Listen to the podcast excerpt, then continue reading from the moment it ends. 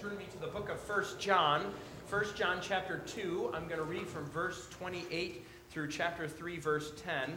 First John 2, 28 through 3, 10. We have been looking at these paragraphs for the last several weeks, and I believe today we're going to finish them.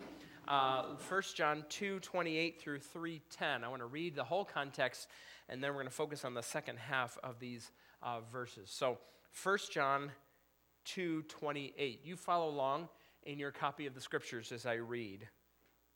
Uh, John wrote, And now, dear children, continue in him, so that when he appears, we may be confident and unashamed before him at his coming. If you know that he is righteous, you know that everyone who does what is right has been born of him. See what great love the Father has lavished on us that we should be called children of God, and that is what we are. The reason the world does not know us is that it did not know him. Dear friends, now we are children of God, and what we will be has not yet been made known, but we know that when Christ appears, we shall be like him, for we shall see him as he is. All who have this hope in him purify themselves, just as he is pure. Everyone who sins breaks the law. In fact, sin is lawlessness. But you know that he appeared so that he might take away our sins. And in him is no sin. No one who lives in him keeps on sinning. No one who continues to sin has either seen him or known him. Dear children, do not let anyone deceive you, lead you astray. The one who does what is right is righteous, just as he is righteous. The one who does what is sinful is of the devil, because the devil has been sinning from the beginning. The reason the Son of God appeared was to destroy the devil's work. No one who is born of God will continue to sin because God's seed remains in them. They cannot go on sinning because they have been born of God. This is how we know who the children of God are and who the children of the devil are. Anyone who does not do what is right is not God's child, nor is anyone who does not love their brother or sister. Let's pray together for a moment, shall we? Father, we come before you this morning and we pray like the psalmist did that you would open our eyes that we might see wondrous things in your law. We have your Bibles open before us, and that is our prayer this morning as we gather together this morning under this scripture that you would open our eyes. You're the master of our eyes, and we are desperate to have the Holy Spirit teach us. You, you are the master of this text. You know everything that's in this, in this paragraph. You're the master of every word, you're the author of it. You know every detail that we're to notice. You're, you're, you're, you're aware of every nuance that's here. So, would you please open our eyes? The eyes of our hearts and minds so that we would see wonderful things in it? Oh. God, preserve me by your kindness from boring these dear people with the Word of God. Great sin to bore people with the Bible. But you, oh, please be our teacher so that we would see wonderful things in here, things that would delight us, cause us to rejoice, things that would comfort us and confront us, things that would make us more like the Lord Jesus. Open our eyes that we would see wondrous things in your word. This morning, for a moment, Father, even as, as we think of it further, Lord, we, we would pray. John prayed so well for many of those who are burdened. There are other burdens that we are aware of. Father, this morning, I, I think of our brothers and sisters in China. We haven't heard about this, we don't know enough about this, but uh, Lord, we are aware of great persecution that is breaking out against brothers and sisters, pastors and elders of churches being arrested and taken off to prison. Lord, in your word, uh, well, not in your word, in the song that we sang this morning, we sang about the slave being our brother, and in your name all oppression will cease. And Lord, we pray for these men and women who have been arrested. Lord, we pray for the sheep in the churches. Uh, Zechariah the prophet said, You'll strike the shepherd and the sheep will be scattered. Oh, we know that was about the Lord Jesus, and yet it's happening in these churches too as they're losing their earthly shepherds. Oh, these are our brothers and sisters. Someday before your throne, we're going to hear the stories that they'll tell us of the suffering that they endured. Now, I pray today that you would help them to avoid the temptations that must be common to them in a prison cell. The temptation to think that the Communist Party or the Chinese government or a, a police officer sitting across the table from them, the, the temptation to think that that person is stronger than you are, or that that person matters more than you do, or is more significant that, that that person is able to hurt them in ways that are beyond your ability to control. Save them from fear. Preserve them from renouncing the name of the Lord Jesus. Pray for their children as they see their parents being taken away, that you would care for these little ones. And, and that they would come to love the Lord Jesus, even as they see their parents suffering for his name. Help them, God. And we pray, Lord Jesus, that you would come and that you would indeed bring an end to all oppression. That's what you will do. So come and, and call us to yourself and rescue these brothers and sisters of ours that are overseas. Show your grace to them, we pray. In Christ's name, we say these things together, saying, Amen we have reached the stage in our family when the children are starting to outgrow the adults. Uh, and the champion so far of this is my 15 uh, year old nephew, Danny. He's taller than all of us except for uh, his father. And um, I knew this was coming. I, I, tried to be gracious about it. Last summer, when we saw him, he was close to being taller than I was. And I said to him, Danny, at Christmas, at Thanksgiving, when we see you, you're going to be taller than me. And I think it's going to be awesome. I can't wait. Now, you know because we're in this stage of, uh, uh, of life, you know what happens inevitably when we get together. We'll be standing around the kitchen and somebody will say, I think you're taller than you. No, I'm not. No, she's not. Yes, I, I think so. And you know what happens in the next 10 seconds, right? The height off, okay? So stand, get, get, stand back to back. So you stand back to back, and you know what you do at this moment in time, right? You arch your back, you stretch every, you reach your neck high. You use every muscle and bone you have to reach to the heavens just for the comparison, right? How many times have you done that? Well, if uh, you understand that, I think that you will understand something that the Bible expects of us when it comes to the Lord Jesus. Because we're his followers, and because we have been captured by who he is, we are always stretching always stretching, always reaching, trying to get to his height. He sets the standard. We're his followers. We're imitating him. We're stretching always to get to his height. If the Apostle John were here and he was the one who was measuring us off, he'd want us to stretch in at least three ways as we read the Bible. He'd want us to stretch in our commitment to the truth. We believe the Bible, we believe the Bible when it says who Jesus is. We believe the Bible when it says what Jesus has done. We're stretching to reach that height. John would want us to stretch to measure the standard of Jesus' love. We haven't gotten there yet, but in 1 John chapter 3, the apostle wrote, How do we know what love is? We know love in this way Jesus Christ laid down his life for us. And so, brothers and sisters, we ought to lay down our lives for one another. We're stretching, aren't we, to reach his height? we're in this paragraph, these paragraphs that we just read, John would want us to stretch to the height of the Lord Jesus' righteousness, his purity, his sinlessness. Here's a couple paragraphs that are penned by the apostle John because he knew he knew that as we're after being like Jesus in this way, uh, we would need help. If I can change the image a little bit, we're in a tug of war against our own hypocrisy, are against our own unrighteousness. And John, in writing these paragraphs, is standing on the sidelines saying, Pull, pull, pull. Uh, most of you have probably seen the launch of a rocket or a space shuttle, something that NASA is launching. We, most of us have seen uh, uh, films of that. Do you know how much energy it takes? How much energy is exerted in overcoming the inertia of gravity? How much fuel is burned up in the first few seconds just to get that massive rocket or that massive shuttle off the ground? John here is trying to get you moving in the direction of the Lord Jesus, and the pull of the gravity of your sin and this world that we live in is immense. So John writes these words move, go, lift, stretch. We've come to some verses as we read this book of First John that vex some of you.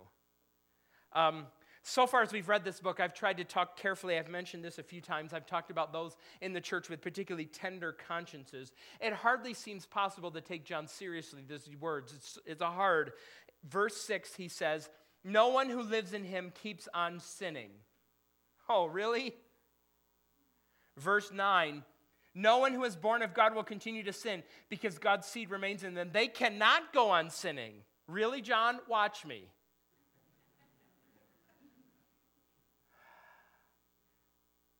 Some of you, uh, on the basis of this verse, these verses, you spend a lot of time concluding with John that you must not really know Jesus.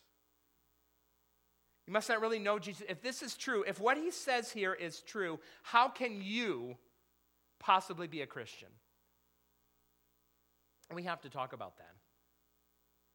Here's my plan, what I want to do for walking through these verses. I think this plan is embedded in the text, and it has the added bonus of matching the season we're in. Today, we're going to talk about two reasons why Christ came. We're celebrating his arrival. We're going to talk about two reasons Christ came, and they're tied directly to your own pursuit of righteousness. We're not just going to think today about the holy night, we're going to talk about your holy life. We've already spent some time talking about how Christ's second coming is supposed to influence our pursuit of righteousness. Today, we're going to talk about how his first coming is supposed to uh, uh, drive your pursuit of righteousness. Remember, we're always trying to stretch up to the measure of Jesus. So there was his second coming. Now we're going to talk about his first coming. So, why did Christ come? Two reasons, and they're directly tied to our pursuit of this standard that he himself set. First of all, verse 5 says that Christ came to take away your sins. Christ came to take away your sins. Verse 5, look what it says. But you know that he appeared so that he might take away our sins. Here's that word appeared again. What does the word appeared mean? The word appeared means the invisible became visible. Why was Jesus born? Why did he come? So that he might take away our sins. It reminds me of John 1 29. John the Baptist sees the Lord Jesus, and what does he say? Look, behold, the Lamb of God who takes away the sins of the world. Same word here, takes away our sins. Now, what's interesting here, uh, John, in this particular verse, this section of verses, John didn't say why or how Jesus takes away our sins. But immediately, most of us, you've been around, you've been reading this book long enough, most of you think about the cross as the place where Jesus takes away our sins. Look back at John chapter 2, verse 2, and here's what it says John, 1 John 2 2.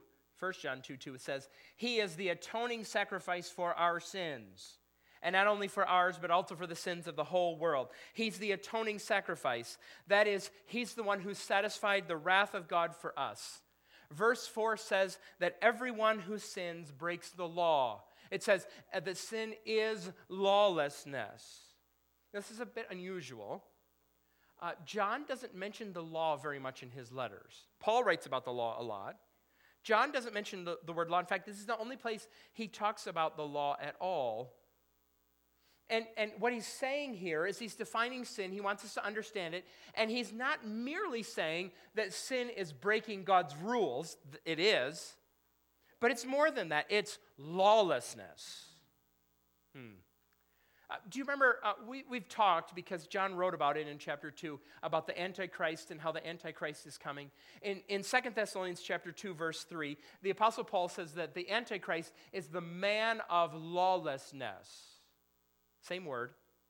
So when John is talking about sin being lawlessness, he's not just thinking merely about the breaking of rules, he's talking about your attitude, the attitude that sin represents. Sin is a cosmic rebellion. Um, it, it's a rejection of who God is. It's a rejection of God's right to rule, God's authority in the world. Uh, a teenager, if your teenager breaks curfew and comes home late, and, and, and you confront this child about it, if your teenager breaks curfew, comes home late, and your teenager looks at you and she says, I hate you. I wish you were dead. I hate you.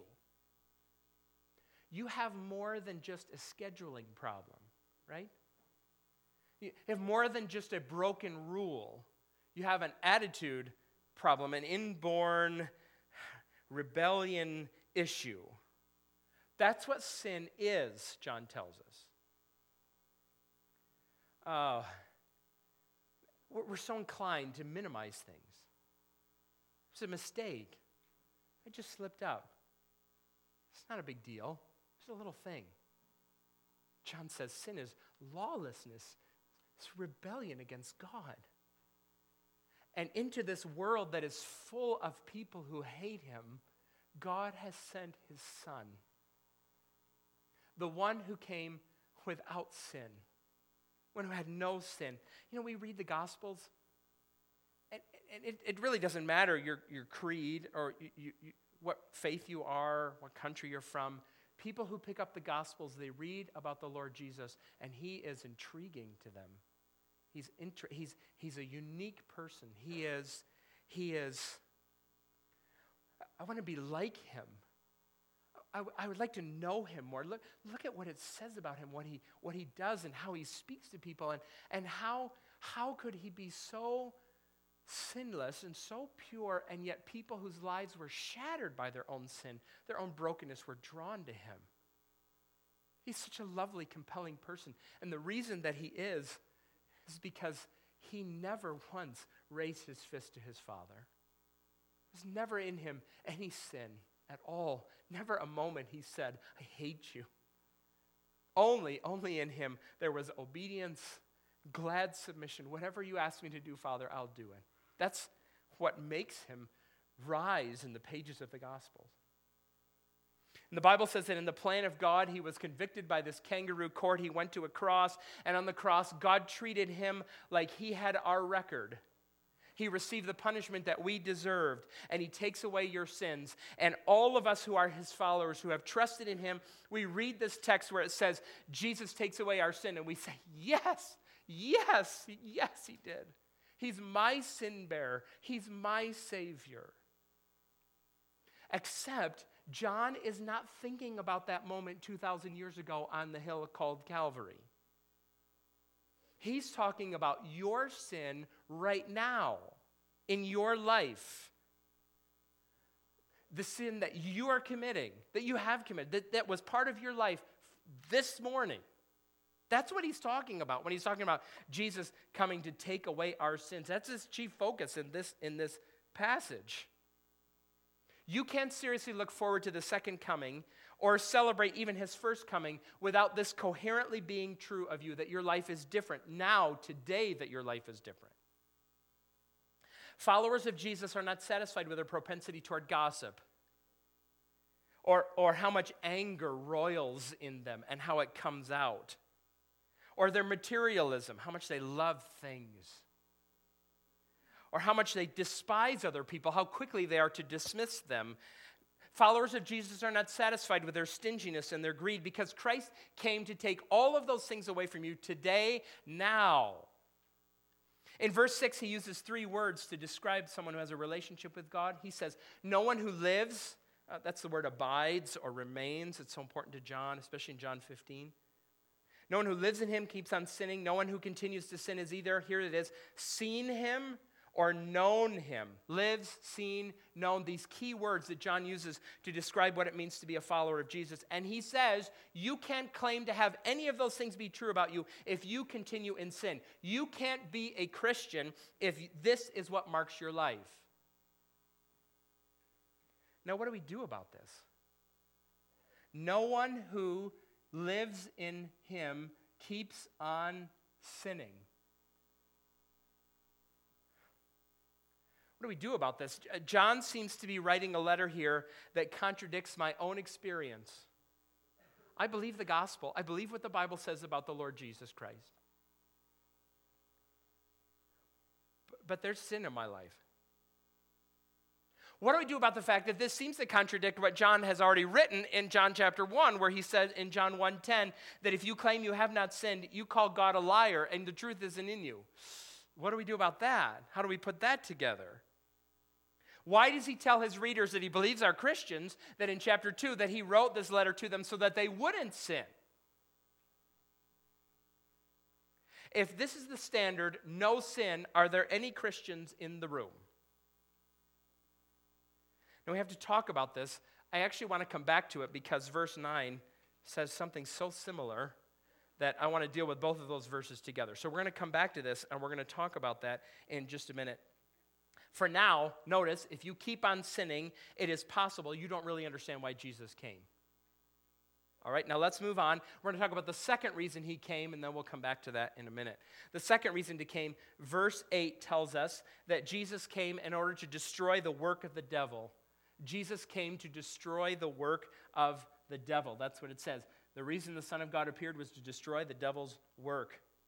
I'm not sure if you noticed it, but there's a striking line in that uh, one of the carols that we sang this morning, God Rest You Merry Gentlemen. It's not easy to fit all those words in there, is it? Well, first verse, right? God rest you, merry gentlemen, let nothing you dismay. Remember, Christ our Savior was born on Christmas Day to save us all from Satan's power when we were gone astray. I hear that song. When I hear that song in the mall, I think to myself, I wonder if anybody around me has any idea what they just heard. I wonder if the author, I don't know who wrote that song, that carol, but I wonder if the author had this passage in mind. But it would be, it matches perfectly. Why did Jesus came? He saved, he came to destroy the devil's work. And again, are you thinking here about Christ's cross work? You could. Satan is our tempter, he's our accuser. The weapons that he wields against us are sin and death. And Colossians tells us that Jesus on the cross disarmed him disarmed the powers and authorities. He made a public spectacle of the, uh, of, of the, the, uh, uh, the weapons of Satan. He triumphed over them on the cross. On the cross, when he died, Jesus took Satan's uh, uh, weapon, sin, and he broke it in half. He died and rose again. He destroyed the devil's work. But again, right now, John is not primarily thinking about the there and then, but the here and now. I think John seems to be thinking in this whole paragraph from verses 7 through verse 10, he seems to be thinking about our nature, the family that we're a part of. A few minutes ago, John, John our elder, not John the apostle, John read from the Gospel of John. There's too many Johns. The Gospel of John, he, he read that passage from chapter 8, verses 31 to 47. Um, he did it in part to prepare for this moment. So, did you follow what happened? So, Jesus was standing one day. It's a great story. It's so relevant for this paragraph. Jesus was talking to some Jewish skeptics, and they had this issue, this disagreement about their parentage. Who's their real father? We're descendants of Abraham, they said. And Jesus said, No, you're not. You can't be Abraham's son because you don't know what Abraham did or you don't do what Abraham did. There's no evidence that you're members of Abraham's family. In fact, I will tell you who your, who, whose family you really belong to. You don't belong to Abraham's family, you belong to the devil's family. It's not the way to win friends and influence people. Look at John 8. I wrote it on the green sheet, but look at John 8, verse 44, and then I want to compare it to 1 John 3 8. So, for, uh, first on the green sheet, John 8 44. You belong to your father, the devil, and you want to carry out the father's, your father's desires. He was a murderer from the beginning, not holding to the truth, for there is no truth in him. When he lies, he speaks his native language, for he is a liar and the father of lies. Now, compare that to verse 8 in 1 John 3. The one who does what is sinful is of the devil because the devil has been sinning from the beginning. There's that phrase. He's been lying from the beginning. He's been murdering from the beginning. He's been sinning from the beginning. The reason the Son of God appeared was to destroy the devil's work. So, who's your dad? Who's your dad? Is there any family resemblance? Again, here in this passage, John talks about that image he loves being born again, being born of God. We're born of God by faith. Jesus is the one and only begotten Son, but be, by faith, we can be born again, adopted children in God's family. And the evidence in your life that you're born again is that you cease sinning. In fact, you can't continue sinning. J.I. Packer says, if you want to judge how well a person understands Christianity, find out how much he makes of the thought of being God's child and having God as his father. If this is not the thought that prompts and controls his worship and prayers and his whole outlook on life, it means that he does not understand Christianity very well at all. Verse 9 says, You cannot go on sinning because God's seed remains in them. And what does that mean? What's the seed? Literally, the word here is sperm. It's pretty bold. Maybe a little crude. Some people think it's too crude, so interpreters think it's too crude. Some have identified the seed here as the Bible. They think of the parable of the, the, uh, the sower, is sowing the seed, which is the Word of God. Some people think the seed here is the Holy Spirit. I think it refers to divine life, divine DNA, that which makes you alive. And the presence of the seed of God, uh, because of that, you are born of God. It means that there's a difference in your life between what you were and what you are. Is there evidence in your life of your new family heritage? You were once in the devil family, now you're in the God family. You have a new family, and in this new family, we don't sin. But what if you do? Now we have to deal with this, these verses that John writes, verse 6 and verse 9. He does this without qualification. He has no exceptions. He has no conditions. Real Christians don't continue to sin. They don't practice sin. In fact, it's impossible for them to do so. There's no conditions, no asterisks, no footnotes, no exceptions. Hmm. Uh, Bible readers have tried to understand this in different ways, as you can well imagine. In fact, this week, without too much work, I found nine different interpretations. Here's number one. No, I'm not going to give them all to you, that would be terrible.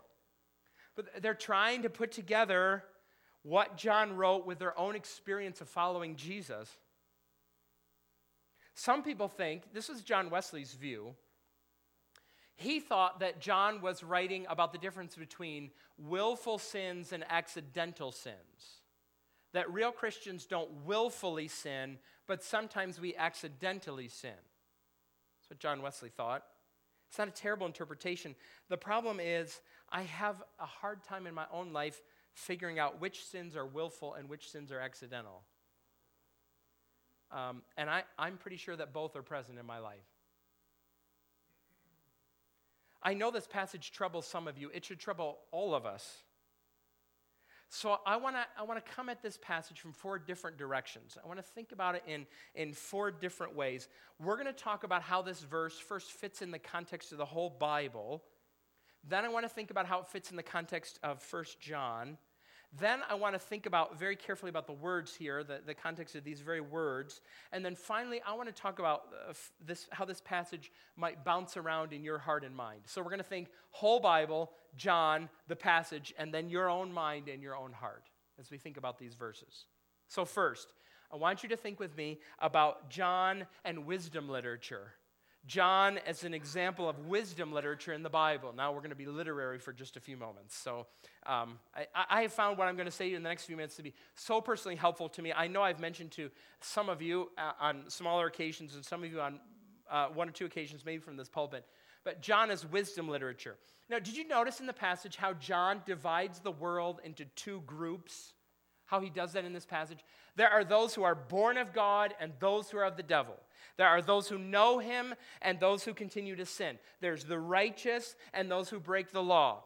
Two distinct groups. Definitively and exclusively, you are either in or you are out. This is the way John is writing. It's a distinctive element of that type of literature in the Bible called wisdom literature. There's more wisdom literature, much of it in the Old Testament. Think of the book of Proverbs. In the book of Proverbs, you are either wise or you are foolish. Book of Proverbs divides the world. Jesus was a wisdom preacher at times. You are either building your house on the rock or you're building your house on the sand. You're either a good tree that brings forth good fruit or you're a bad tree that brings forth bad fruit. The world is divided into these two opposite categories. But then there are other places in the Bible where the boundaries aren't nearly as tight. Notably, the stories in the Bible. Where are we going to put Abraham, as Genesis describes him? Well, surely Abraham has to be over here, right? I mean, he received the promises of God. So he's got to be over here, right? He, he's the first one to believe the promise. Not the first one, but he significantly believed the promise that God had made.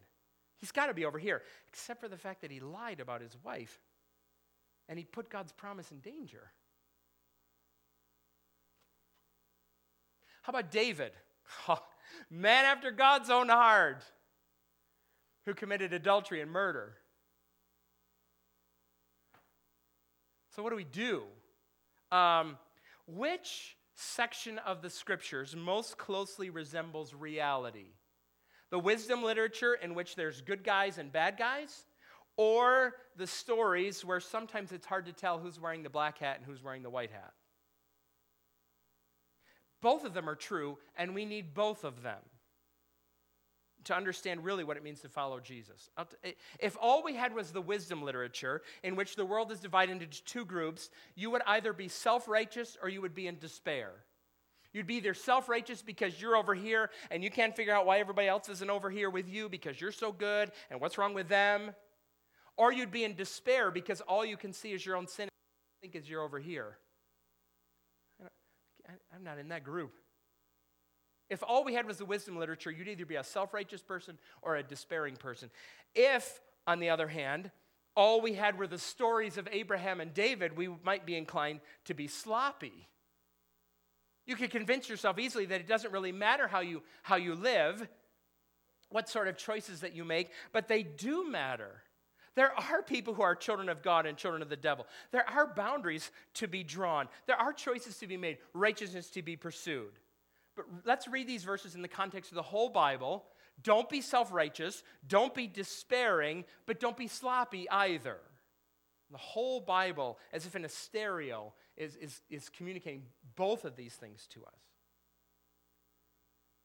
So we can think about this passage from the perspective of John and wisdom literature. But second, I want to come at it from another angle. We can think about this passage from the perspective of John and his opponents. John and his opponents. How do we reconcile what John writes in chapter 3 with what John writes in chapter 1? How do we put these two together? John Stott, there's another John. John Stott says that we have to remember that John's opponents, these false teachers, had two opposite errors. There are some who were saying that sin doesn't really exist They've reached a new spiritual plane where sin doesn't exist and they're sin free. They have no sin. They can't even remember sinning because of their new spiritual knowledge and they've reached a spiritual plane. And John ch- comes in chapter 1 and hammers them by saying, If you say you have no sin, you are calling God a liar. Everybody sins, even Christians. But on the opposite side of that, there's, there's some people who are saying, first, there were some who were saying that sin doesn't exist. There were another group of people, John's opponents, who were saying that sin doesn't matter. Sin doesn't matter. I can, I, because I've reached this new spiritual plane, I can do whatever I want, and, and there's nothing, nothing hindering my life, my free expression of my life. Sin doesn't matter. And John comes and he hammers them in chapter 3, and he says, No one who continues to sin knows God. Oh. Uh, and, and he is he is polemic, he's, he's bold, he's, he is uh, he's pushed to the limit. Sin matters. It's not acceptable. It's never excusable. It's never permitted. It's, it's diametrically opposed to everything that we believe about who Jesus is and what it means to follow him. So John has these two groups he's arguing with. Now, angle number, that's angle number two. Angle number three to help us get a handle on this passage is John and his words. John and his words. Here's why I want to get the most specific in trying to unfold what's happening here. We get some help. It's not definitive help, but we get some help from the words that John uses them and how he uses them. Did you notice John says, continues in sin? Verse 6. No one who lives in him keeps on, keeps on he says continues in sin or keeps on, and not just sins, but continues in, keeps on. He talks about practicing sin or keeping on, uh, always in the present tense, and always with this idea of long patterns. He's not talking about an isolated incident, he's talking about a condition, a trajectory, a direction, a settled state.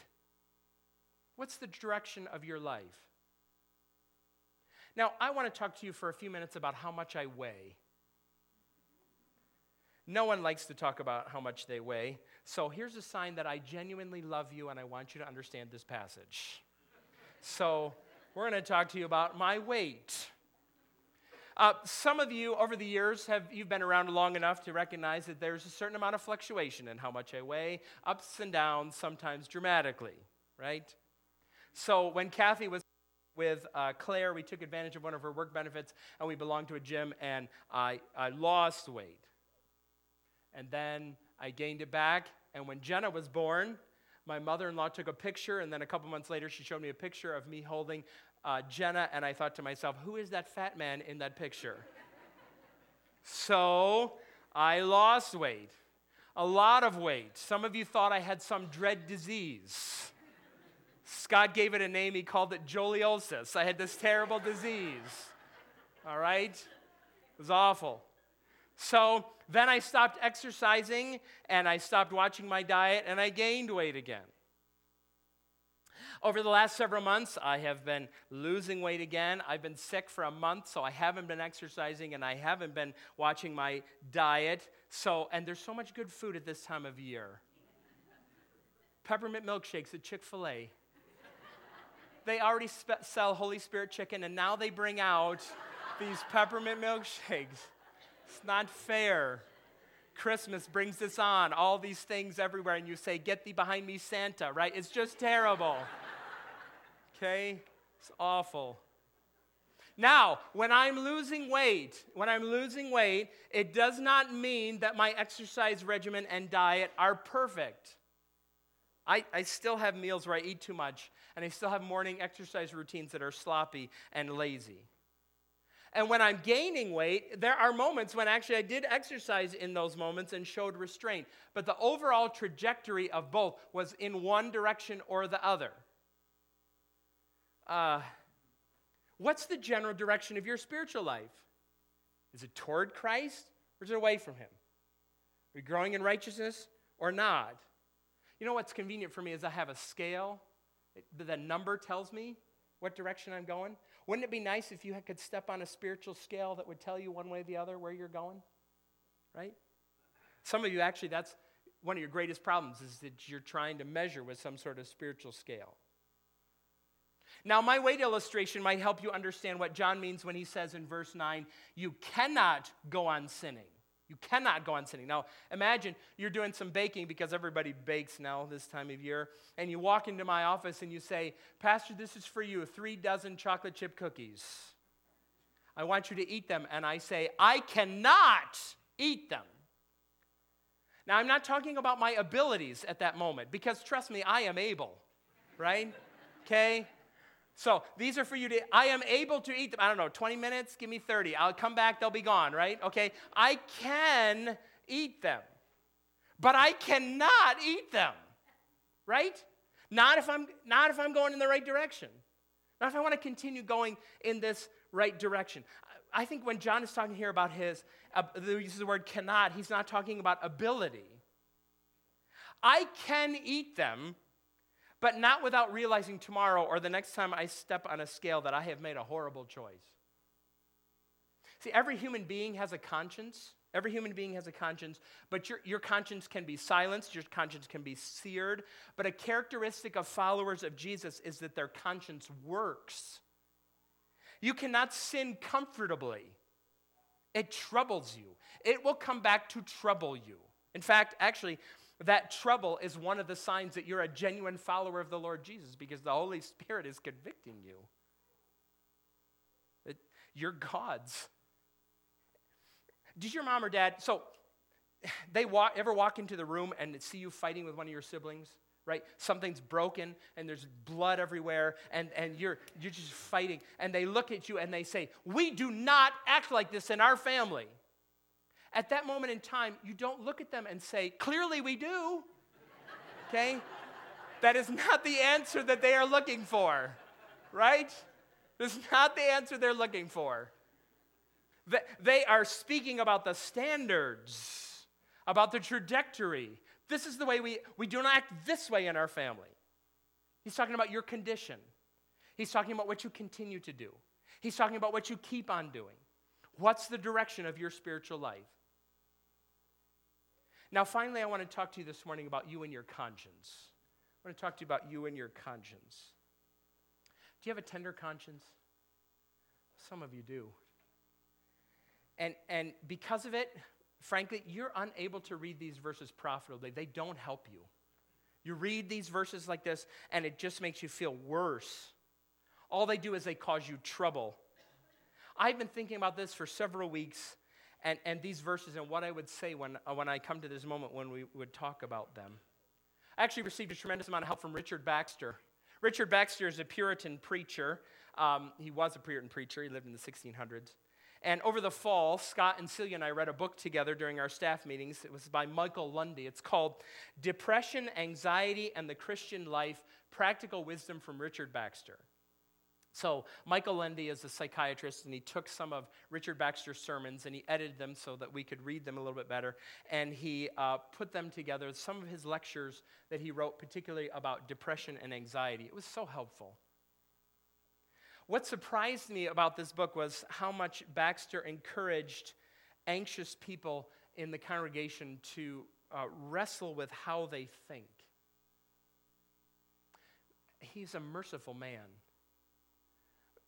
He, he says things that are surprising to us in this book. He, he says, Some of you, some of you feel so guilty because you, you feel unable to spend an hour every day praying. He said, Well, don't try anymore. If you can't, don't try, you're just hurting yourself more. If you want to pray more and you feel really guilty that you're not praying more, find somebody else to pray with you and listen to them pray. That will help you instead of beating yourself up like this. Well, here's, he, here's what he said Do not overlook the miracle of love that God has shown us in the wonderful incarnation, office, life, death, resurrection, ascension, and reign of our Redeemer. Rather, steep your thoughts that's a great thought. Do you drink tea? Steep your thoughts, most of all, in these wonders of mercy, ordained by God to be the primary substance of your thoughts. You should bring to mind, he says, many thoughts about Christ and grace. For each one of your thoughts of, about your sin and misery, every time you think about sin, you should think many thoughts about Christ and his grace. That's a discipline. That's hard. Some of you have trouble doing that. God requires you, he says, to see your sin and mercy, misery, but in a manner that tends to magnify the remedy and to cause you to embrace it. Never think of sin and hell alone, but as the way to thoughts of Christ and grace. This is the duty of even the worst of us. Are your sins before you? Why not also the pardoning grace in Christ? Is hell open before you? Why is not also the Redeemer before you? He said this too. When you pore over the contents of your heart to search whether or not the love of God is there, some of you do this. Do I love God? Do I really love God? It would be wiser to think of the infinite friendliness of God. That will stir up love of God, whether or not it was there before. So instead of trying so hard to read your heart to know whether or not it is fixed upon heaven, lift up your thoughts to heaven and think of its glory. That will raise your heart heavenward and give you and show you what you were searching for. Maybe this one of, one of the reasons that this passage troubles you so is because you're unable to think carefully and clearly about the work that God has done. This passage is not chiefly about you, it's about God and what He has done. He sent His Son to take away your sin. Yes. He sent His Son to destroy the works of the devil. If you will call out to him, here is what he will bring to fruition in your life. This is where God takes those who are his. Where are you going? What direction are you going in? The kids and I like to take the dog and we like to go hiking at Tucquan Glen. Ever been hiking there? Uh, lots of you have been there. In fact, I've seen some of you at Tucquan Glen at times. I don't know how the trail is supposed to work. I've never seen any trail map, but I do know that there are two ways to get from the parking lot to the river. Um, one way is down low, and it's along a creek, and we climb up and over rocks, and it's a lot of fun. Um, the dog doesn't like water like the kids do, but we still take her and make her suffer. So we go. Another way goes up a hill, goes pretty far steep up a hill, and then down steep to, to the river. We take both, both paths at, at times. So when I climb up, when we go up the, the one way, we climb up the hill, the, the hill is, is, is, the trail is steep enough and long enough. I start, I start to puff and I slow down a little bit and I wonder, when are we going to reach the top? Every now and then, as, as you're climbing up, the, the trees will clear a little bit and you can see down. You can see down to the other path. And I remember standing there, standing there, looking down and thinking, you know, I, I was there. It wasn't that long ago that that's where I was. But now look at here, I, I've made it up this, this far. And you keep going. I can see the difference from where I was and where I am. I, I've made it up this far. That's the way sometimes it is when we follow Jesus. Fighting sin is an uphill climb leaves some of us huffing and puffing, winded. But every now and then, you get to see your progress. Some of you need friends who can help you see your progress because you, you, you, you can't see it yourself. Sometimes every now and then you can see your progress, and when, we, when you see it, you say to yourself, Through many dangers, toils, and snares, I have already come. Tis grace has brought me safe thus far, and grace will lead me home. And you keep going, keep going up the hill. That's the reason that Jesus came. Let's pray, shall we?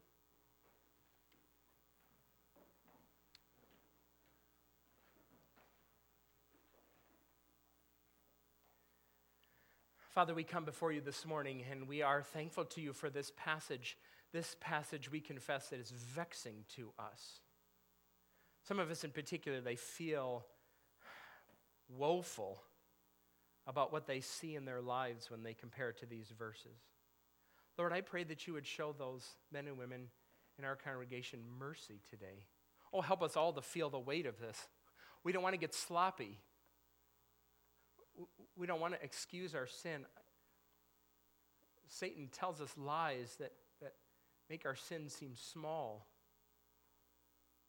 We don't want to, we don't want to be sloppy. But some of us in particular, they feel beaten down by these verses. Lord, I pray that you would show them mercy, that they would recognize that, that Jesus has come to take away our sins. That's the most important truth in this passage. He's come to destroy the works of the devil. Your mercy and your love, your friendliness, Richard Baxter says, is so, so much more important to us. Help us to cling to that and hold to that, find freedom in that. Oh Lord, show us mercy. Help us by your kindness to see the progress that we have made so that we might have reasons to give you thanks for the pro- trajectory, the direction of our lives, the, the, the direction that we're going. Help us. Help us, Lord. We thank you that you did send the Lord Jesus. Glory to God, because a Savior has been born to us. Truths that we rejoice in this time in particular of the year. And we thank you. We pray these things together in the name of the Lord Jesus, saying, Amen. I invite you all to stand once more as we sing again of Christ's coming to save us from sin.